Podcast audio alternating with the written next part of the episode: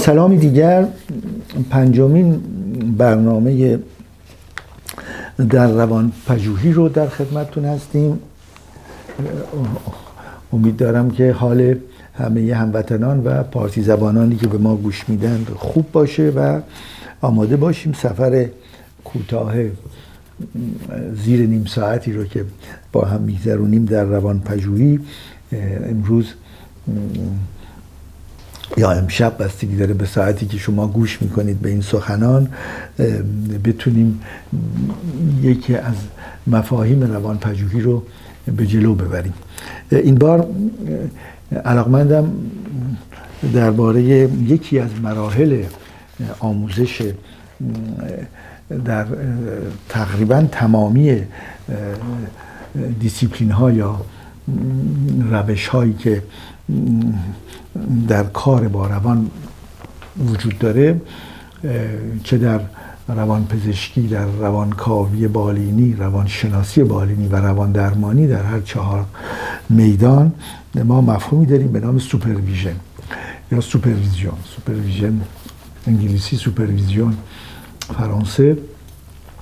و معنیش این هست که یکی از مراحل آموزش معنیش این هست که فرد به یکی از این چهار حرفه مشغوله یعنی یا به روان پزشکی یا به روان کاوی یا روان شناسی بالینی و یا روان درمانی مشغول هست و اون اوائل قبل از اینکه بتونه به طور مستقل بره جلو اوایل وقتی میگم بستگی داره به دو سال سه سال چهار سال اول بستگی به تعداد مراجعینی که هر کدوم از همکاران در هفته می‌بینند اون میاد فردی که در واقع اول کار هست شروع کارش هست یا حتی وسطش ممکنه یعنی نیازی داشته باشه میاد و به یک فرد با تجربه تر از خودش مراجعه می‌کنه و این مورد رو case رو مورد رو با اون فرد در میون می‌گذاره. اون فرد گوش میده که حالا چه اتفاقی در اینجا میفته اینو بهش میگیم supervision supervision یا supervision و اسم شاید فارسی به میشه گفت که از بالا دیدن مثلا. از بالا دیدن به این شکل هست که فردی است که خب قبلا مقدار تجربه بیشتری داره و نسبت به این فرد اون فرد مطرح می‌کنه موضوع کیسی رو که اینجاست و این فردی که اشراف بیشتری داره راهنماییش می‌کنه. اما اولا که خب ضرورتش زیاد لازم نیست که من توضیح بدم در مورد ضرورتش. این, این یکی از بهترین راههایی است که در که مانع بشه از اشتباه در کار همکاران جلوگیری از اشتباه یک به یک گونه میشه گفت که کارایی رو افزایش بده برای اینکه خب یه جا که یک اشتباه کوچکی شده اگه اصلاح بشه دیگه اشتباه بزرگتری نخواهد شد. یعنی کارایی افزایش پیدا می‌کنه. اعتماد به نفس خود همکار اون هم میره بالا برای اینکه اگر در اون مرحله ای که هست کاری که می‌کنه با مراجعینش مورد تایید سوپرویزورش قرار بگیره اون بالاتر قرار بگیره اعتماد به نفسش بیشتر میشه و اینها همه مفید هستن.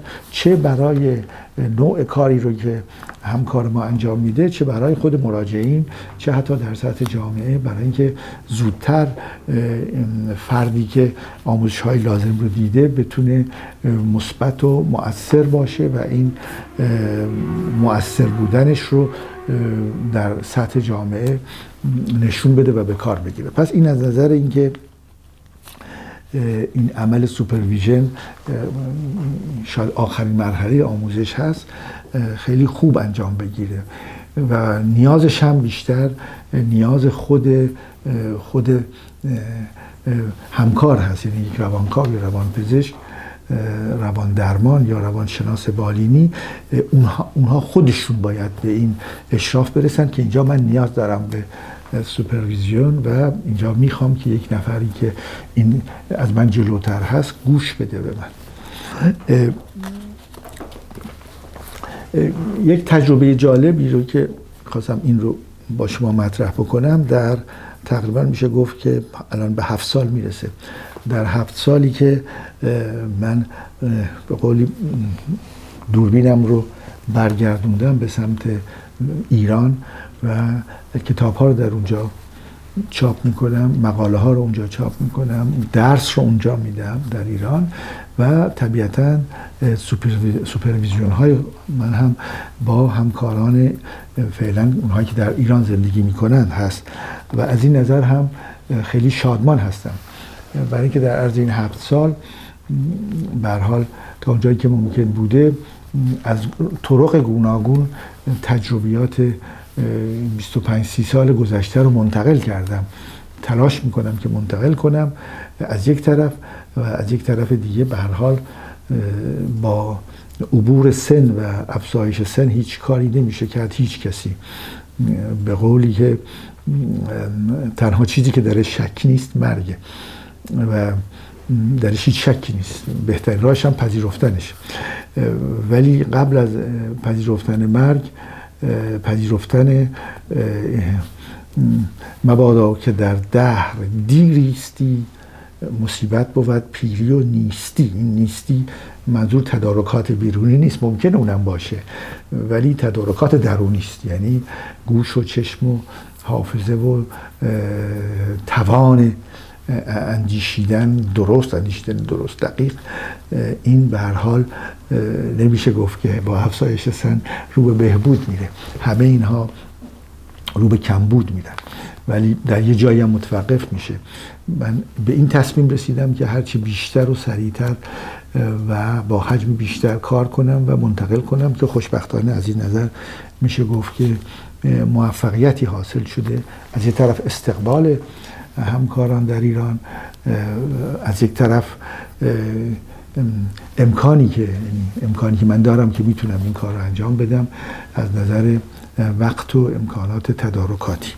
به هر روی در سوپر می‌خواستم به اینجا برسم در supervision هایی که من در با همکاران داخل ایران انجام میدم. اونها رو بحث بکنم برای اینکه supervision هایی که اینجا با همکاران فرانسوی یا ایرانی که در فرانسه هستند اون یه بحث دیگری است برای اینکه کیس ها و مواردی که اینجا مراجعینی که اینجا هستند در فرانسه حتی اگر فارسی زبان باشن و ایرانیان مقیم فرانسه باشن یک مقدار مبناش فرق می‌کنه.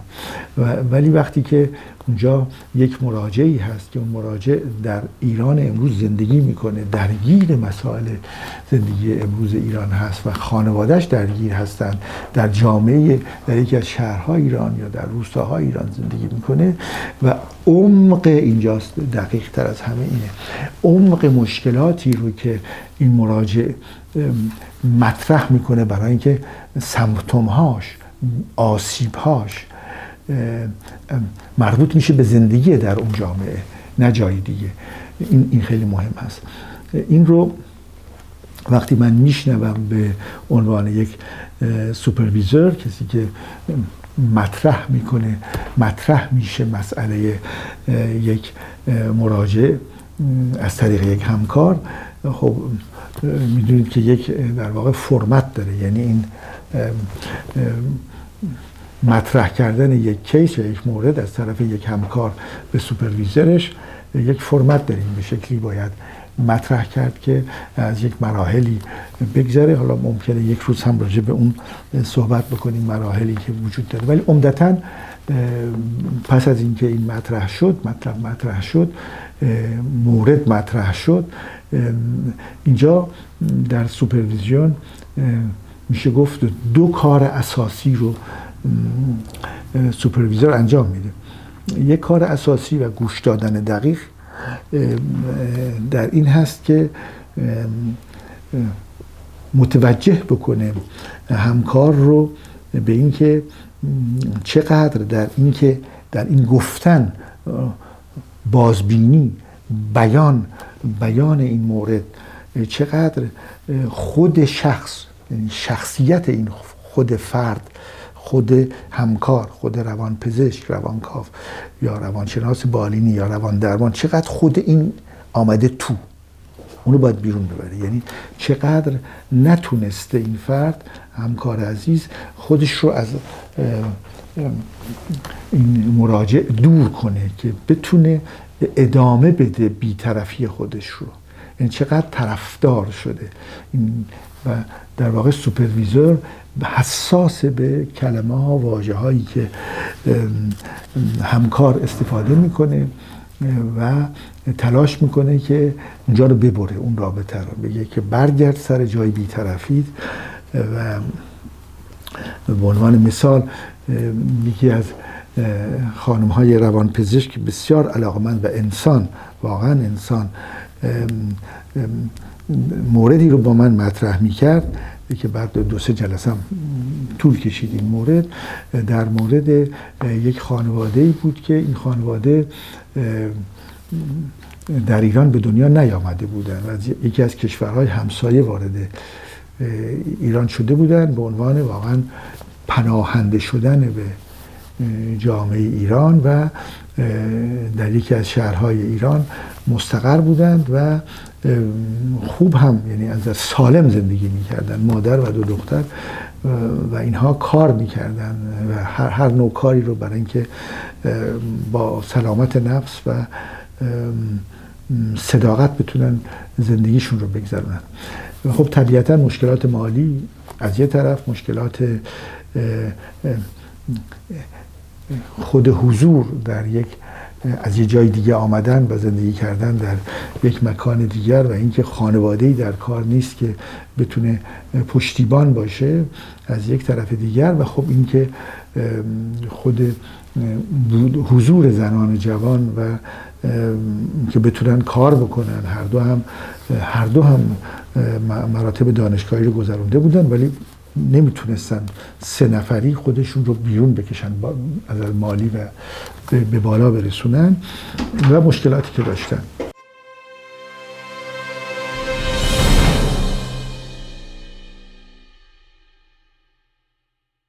بحث اینجا بود که با گوش دادن به این عزیز روانپزشک من در موزه روانکاو با این یکی از این دو خواهر به عنوان مراجع روبرو بود و چند سالم بود. و مشکلی که اولین بحثی رو که من مطرح کردم این بود که این موضع روانکاو موضع بیطرفی و موضع گوش دادن به فرد مراجع به شکل بیطرفانه رو ایشون رعایت نکردند. و همین باعث میشه که یک علاقه ای رو به این خانواده و به این دو خواهر و مادرشون ایجاد کردند و این علاقه به اون شکل باعث شده که بیشتر تلاششون به کمک کردن به این خانواده بگذره. مثلا وقتی مشکل مالی دارن برای اینکه مستقیم هم کمک نکنن این خانم روان پزشک ما از دوستانش درخواست می‌کنه به شکلی برند و کمک بکنن بدون اینکه اسم ایشون در, در, در میون باشه. ولی خب همین عمل باعث میشه که گوش دادن روانکاوانه تبدیل بشه به یک نوع گوش دادن همدردانه. وقتی گوش دادن از گوش دادن روانکاوانه منحرف شد و به همدردی تبدیل شد اون مبنای اساسی کار و تلاش یک روانکاو که کمک به این است که فرد در جایگاهی قرار بگیرد که تا انتهای اون بتونه به خودش کمک کنه. برای اینکه اگر مشکلاتش رو یکی یکی دیگران حل کنند این هیچ وقت آموزش این مسئله رو نخواهد دید که خود روی پای خودش بیسته و با آنچه که داره حالا چه از نظر شناخت چه از نظر تخصص چه از نظر امکانات تدارکات لوجستیک چه از نظر امکانات حتی هویتی در یک جامعه باید با اون هست بتونه مقابله بکنه با مشکلات و جلو بره. یعنی قوی بشه در مقابل مشکلات. اگر هر دفعه کمکی از خارج بشه و به طور مصنوعی مشکل حل بشه هیچ وقت یک مراجع یاد نخواهد گرفت که چگونه بر روی پای خودش بیسته. و این بر روی پای خود ایستادن یک مسئله اساسی است که به ویژه روانکاوی بهش توجه خاص داره.